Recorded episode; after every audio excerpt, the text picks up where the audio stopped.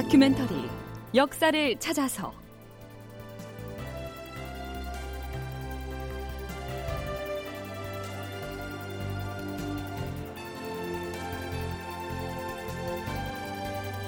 제 784편 명나라 장수 조승훈 평양성으로 진격하다.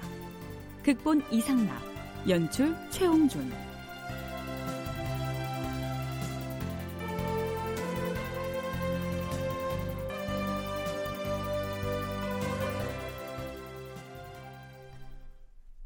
여러분 안녕하십니까? 역사를 찾아서의 김석환입니다. 임진년 7월 구원병을 청하기 위해서 요동에 파견됐던 대사원 이덕형이 의주에 돌아옵니다. 물론 그는 청원사로서 요동에 다녀온 경과를 임금에게 보고하지요. 그런데 선조는 명나라에서 구원병을 언제 어떻게 보내줄 것이냐 못지않게 국왕 자신이 비상시에 요동으로 망명을 할 수가 있겠느냐. 이 문제에 매우 비상한 관심을 보입니다. 그대가 요동을 떠나올 때 만일의 경우 과인이 요동으로 내부하는 문제에 대해서도 언급이 있었는가? 예, 전하. 신이 떠나올 때 그 문제에 대한 의견을 물었사온데 이렇게 답했사옵니다. 그대 나라의 절박한 사정은 내가 이미 자세히 알고 있으니 그대는 의심하지 말고 조선으로 돌아가라. 조선의 임금이 내부하는 일도 벌써 상부에 회부하였다. 만일 외적의 세력이 온 나라에 가득 차면 황제 폐하의 명이 없더라도 당연히 의논하여 조처할 것이다. 음, 그렇게 답을 하더란 말인가? 헌데 그것은 누가 한 말인가? 요동의 포정사가 한 말이옵니다. 포정사는 명나라와 청나라 시대의 지방관을 일컫는다. 정식 명칭은 승선 포정사이다. 명나라에서는 초기에 북경과 남경을 제외하고 지방의 13성에 좌우 포정사를 두고 각 성의 정치를 관장하게 하였다. 포정사가 그리 말했다. 내부에 대하여 들은 얘기가 그뿐인가? 포정사가 말하기를 만일 불행한 일이 생겨서 전하께서 요동에 오시게 되면 부득이하게 전하를 보필해야 하는 자들 이외에 호위하는 군사를 간략하게 거느리고 오게 하라. 이렇게 말했사옵니다. 하운데 신이 다녀와 보니 요동은 중국 땅의 변방한 모퉁이라서 사는 사람이 매우 적고 도로도 험하기 때문에 가는 길이 몹시 힘이 들었사옵니다. 또한 환경이 열악하여 그곳에서 오랫동안 머물기도 어렵다고 사료되옵니다. 알겠느니라.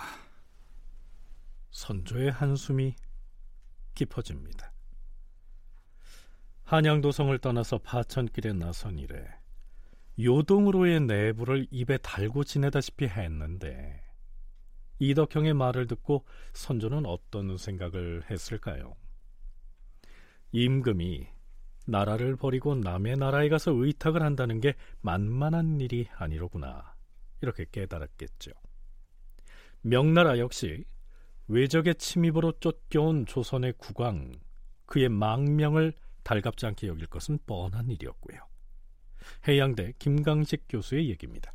조선이 중국 명나라를 4대 교린 정책에서 4대 하면서 항상 섬겨왔기 때문에 그러면 자기들 입장에서 섬겨왔던 나라가 조선이 이제 어려운 처지에 처했기 때문에 그걸 받아들이지 않을 수도 없는 그런 그게 이제 국가적인 외교 정책일 테고 또 하나는 어, 이런 어떤 나라가 이제 현실적으로 망한다고 할 때그그 나라 그 왕을 직접 받아들인다는 이것도 현실적으로 문제가 됩니다. 그래서 어, 중국은 이걸 또 어떻게 해야 처리 받아들일 거냐 말 거냐 논란이 있을 수 있는데 그런 어떤 과정에서 어쨌든 그 기존에 자기들 을 섬겼던 나라의 왕이니까 받아는 주는데 자기들이 의심했듯이 일본을 등에 업고 이제 중국을 친다는 뭐 이런 정도는 아니지만 어쨌든 끊임없는 어떤 그 의심을 가지고 있기 때문에 하여튼 뭐 선조에 대해서 부정적으로 볼 수밖에 없습니다. 네, 물론 이것은 요동을 다녀온 이덕형이 요동의 포정사와 자신이 다녀온 경험을 곁들여서 선조에게 말한 개인적인 생각이지요. 명나라의 공식적인 답변은 아니었습니다.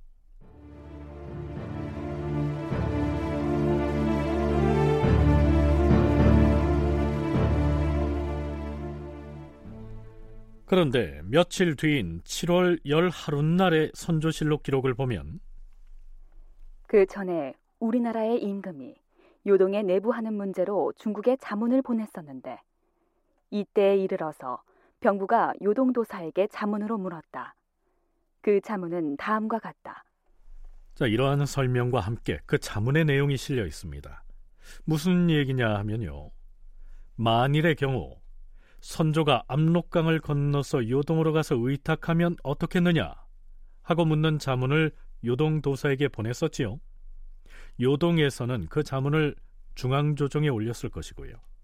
그런데 이때 와서 명나라 중앙조정에 요즘으로 치면 국방부에 해당하는 병부에서 요동도사에게 그에 회답하는 공문서를 내려보냈다는 겁니다.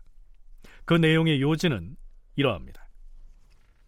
조선이 대대로 동방에서 왕위를 유지하여 대국으로 일컬어졌는데 어찌하여 왜가 한번 쳐들어오자 제대로 대항도 하지 못하고 풍문만 듣고서 달아나 버렸는가? 이는 몹시 놀랍고도 이상스럽도다. 만약 저 나라가 사직을 지키지 못하여 갑자기 우리 중국으로 도망해 올 경우 오지 못하도록 막자니 의지에 살 곳이 없어서 우리를 우러러 의뢰하는 번국의 마음을 헤아리지 못하는 결과가 될 것이요. 그렇다고 조선의 왕을 받아들이는 것도 가벼운 문제가 아니므로 쉽게 처리할 수 있는 일이 아니다. 만일 조선의 사정이 참으로 위급하여서 도망을 해온다면 그동안의 정리로 보아 막기가 어려울 것이다. 당연히 황제의 칙령으로서 용납은 할 것이나 반드시 인원수를 어림하여 100명을 넘지 않게 하라. 폐하께서는 성질을 내려 이렇게 말씀하셨다. 외적이 조선을 함몰시켜서 국왕이 도피하였으니 짐의 마음이 민망스럽고 애처롭도다. 구원병을 벌써 파견하였으며 또한 사신을 차출하여서 조선의 대신에게 충성을 다하여 나라를 수호하고 병마를 힘껏 모아 굳게 지키고 방어에 힘써서 나라의 회복을 도모할 수 있도록 선유하였다. 어찌 우리가 앉아서 망하는 것을 보고만 있을 수 있겠는가? 명나라 조정의 공식 입장이 이러했습니다. 광주 전남연구원 김만호 연구위원의 얘기 들어보시죠. 거기에 대해서 이제 명나라에서도 답장을 보냅니다. 근데 명에서 보낸 문서를 보면은 그 뉘앙스가 조금 묘한데요. 우선은 그 명에서는 조선을 조금 좋게 보았는데 일본군의 침략도 막지도 못하고 좀 약간 실망했다 너희 나라에 이런 뉘앙스가 조금 감지됩니다. 그리고 여러 차례 선조가 밝혔던 망명에 대한 그런 명조정의 일관된 입장은 이런 겁니다. 명으로 오는 것은 막지는 않겠다. 그렇지만 또 그런다고 해서 무작정 받아들이는 것도 그리 간단한 문제는 아니다라고 하는 점입니다.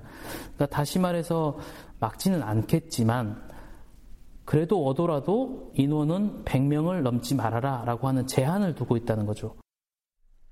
선조의 명나라 내부 문제에 대해서는 일단 여기에서 마무리하죠.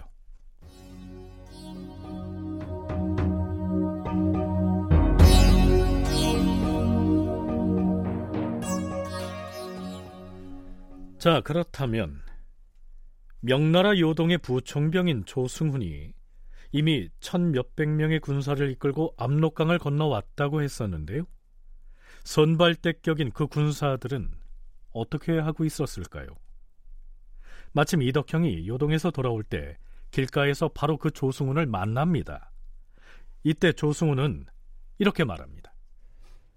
내가 일찍이 평양성을 공격하려고 했었는데 군량미와 말먹이를 공급할 수가 없어서 하는 수 없이 군사들과 함께 봉황성에 나와서 기다리고 있어. 조선 국왕이 정주에 그대로 있었으면 내가 들어가서 평양을 치려고 했는데 왕이 정주를 떠나 의주로 가는 바람에 내가 부득이 군사를 거두어서 퇴병한 것이오 돌아가거든 그대 임금에게 안심하고 의주에 머물게 하시오. 만일 급한 소식이 들리면 내가 당일에 곧바로 강가로 달려가서 구원을 할 것이오. 조승훈이 군사들과 함께 물러가 있다고 말한 봉황성은 압록강 이북에서 평양으로 가는 길목에 있는 성인데요. 다른 이름으로는 오골성이라고도 불리는 이 성은 옛날엔 고구려의 산성 가운데 가장 큰 성이었습니다. 그런데 선조실록 임진년 7월 20일치 기록을 보면요. 갑자기 평양성 탈환 전투에 관한 기사를 불쑥 내밀고 있습니다. 7월 17일 동틀역에 요동 부총병 조승훈 그리고 유격장군 사유와 왕수관 등이 평양으로 돌격하였다. 그들은 평양성에 포를 쏘고 성문을 부수면서 길을 나누어 쳐들어가 몸을 돌보지 않고 전투를 독려하였다. 사유가 사졸보다 앞장서서 무관인 마세룡과 장국충을 거느리고 손수 적병 수십급을 베었으나 사유와 두 사람의 무관은 탄환에 맞아 전사하였다. 그러자 군사들이 후퇴하여 무너져 버렸다. 조승우는 빨리 달려가서 하루 만에 대정강에 도착한 뒤 전군을 거느리고 돌아가 버렸다. 네, 뜬금없이 돌출한 평양성 탈환 전투 관련 기록입니다. 이 전투의 발단과 전개 과정은 이화의 한길사판 한국사 이야기에 기술된 관련 내용과 여타의 문헌 기록을 참고해서 짚어보겠습니다.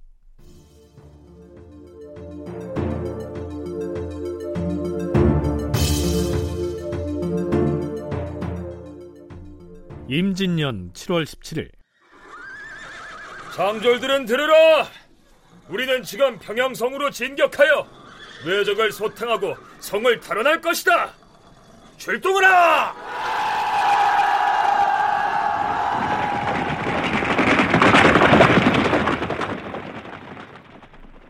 요동 부총병 조승훈이 명나라 군사 3천명을 이끌고 압록강을 건너와서 평양을 향해 진군합니다.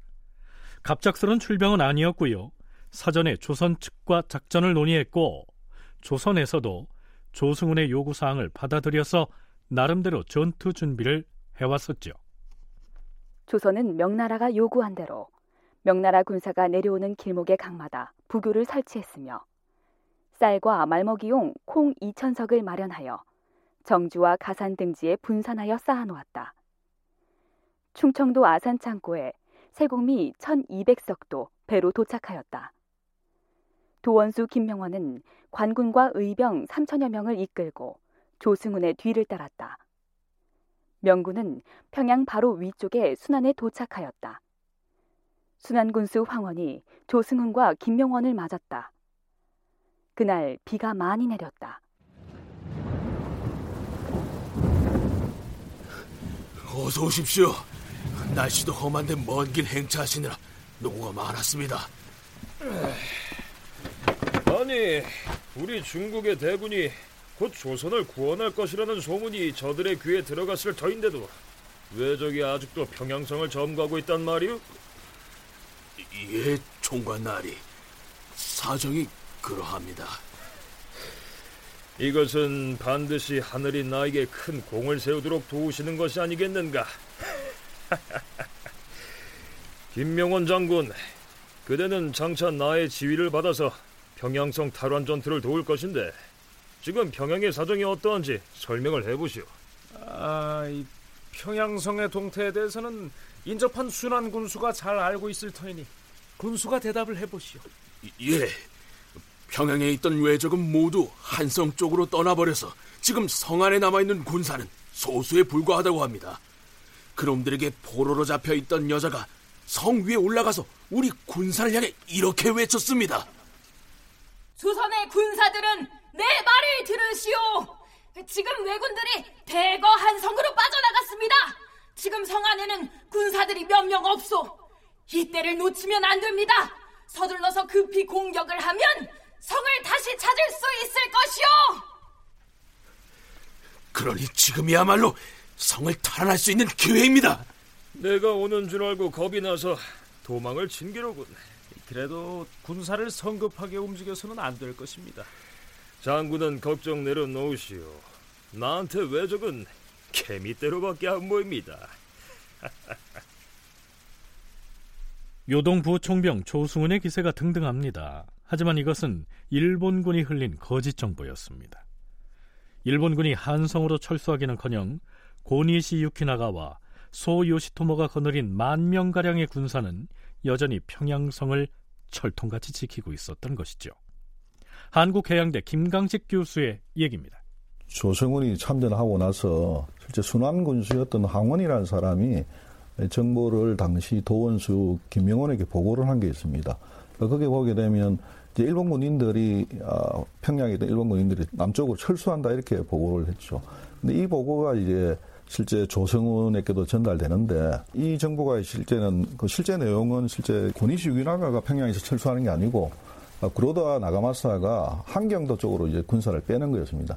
그래서 그 내용 잘못된 정보를 알고 일본군 주력이 어, 후퇴했다 이렇게 생각하고 평양성에 거의 기습 공격하면 바로 점령할 수 있다 이런 어떤 오파를 하고 들어간 것입니다. 그래서 실제 들어가서 나중에 이제 일본군의 어떤 기습을 오히려 당하게 되는 그래서 그런 어떤 과정에서 이제 패배를 할 수밖에 없었습니다. 자, 실제로는 소서 행장이 거느리고 있는 일본의 제1군은 그대로 성을 방어하고 있는 상황에서 제2군인 가등청정의 군사는 이미 함경도로 올라갔고 제3군인 구로다 나가마사의 군사가 함경도 쪽으로 진경로를 정해서 빠진 것이었는데 주력군이 온통 평양을 빠져나가 한성으로 철수한 것처럼 위장을 했던 것이죠.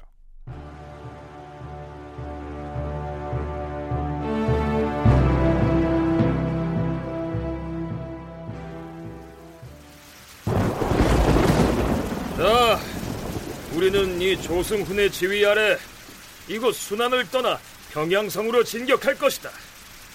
명나라 군사는 평양성으로 통하는 길을 잘 모를 터이니 명나라의 각 부대마다 우리 조선군 100명씩을 배치해서 길을 안내하게 할 것이니 그리 조처하라.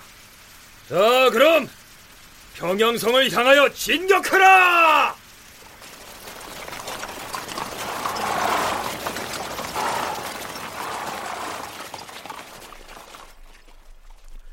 자, 그런데 이 조승훈의 군대가 순안을 떠나서 평양으로 가던 도중에 이런 일이 있었습니다.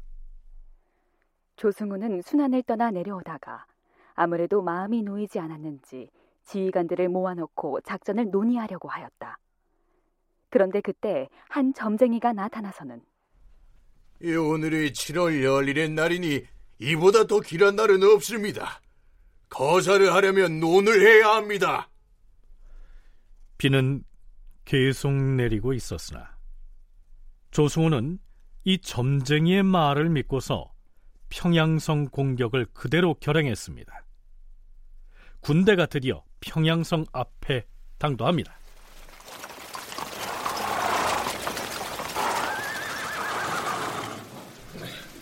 아니, 성문이 활짝 열려 있지 않은가? 김 장군, 어찌된 일이오? 성문을 쳐다봐도 망을 보고 있는 군사가 한 명도 보이지 않습니다. 오호, 외놈들이 이 조승훈이 군사를 이끌고 왕림한다는 말을 듣고서 지레 겁을 먹고 도망친 것이로구나. 자, 군사들은 모두 성 안으로 진입하라! 다큐멘터리 역사를 찾아서 다음 시간에 계속하겠습니다.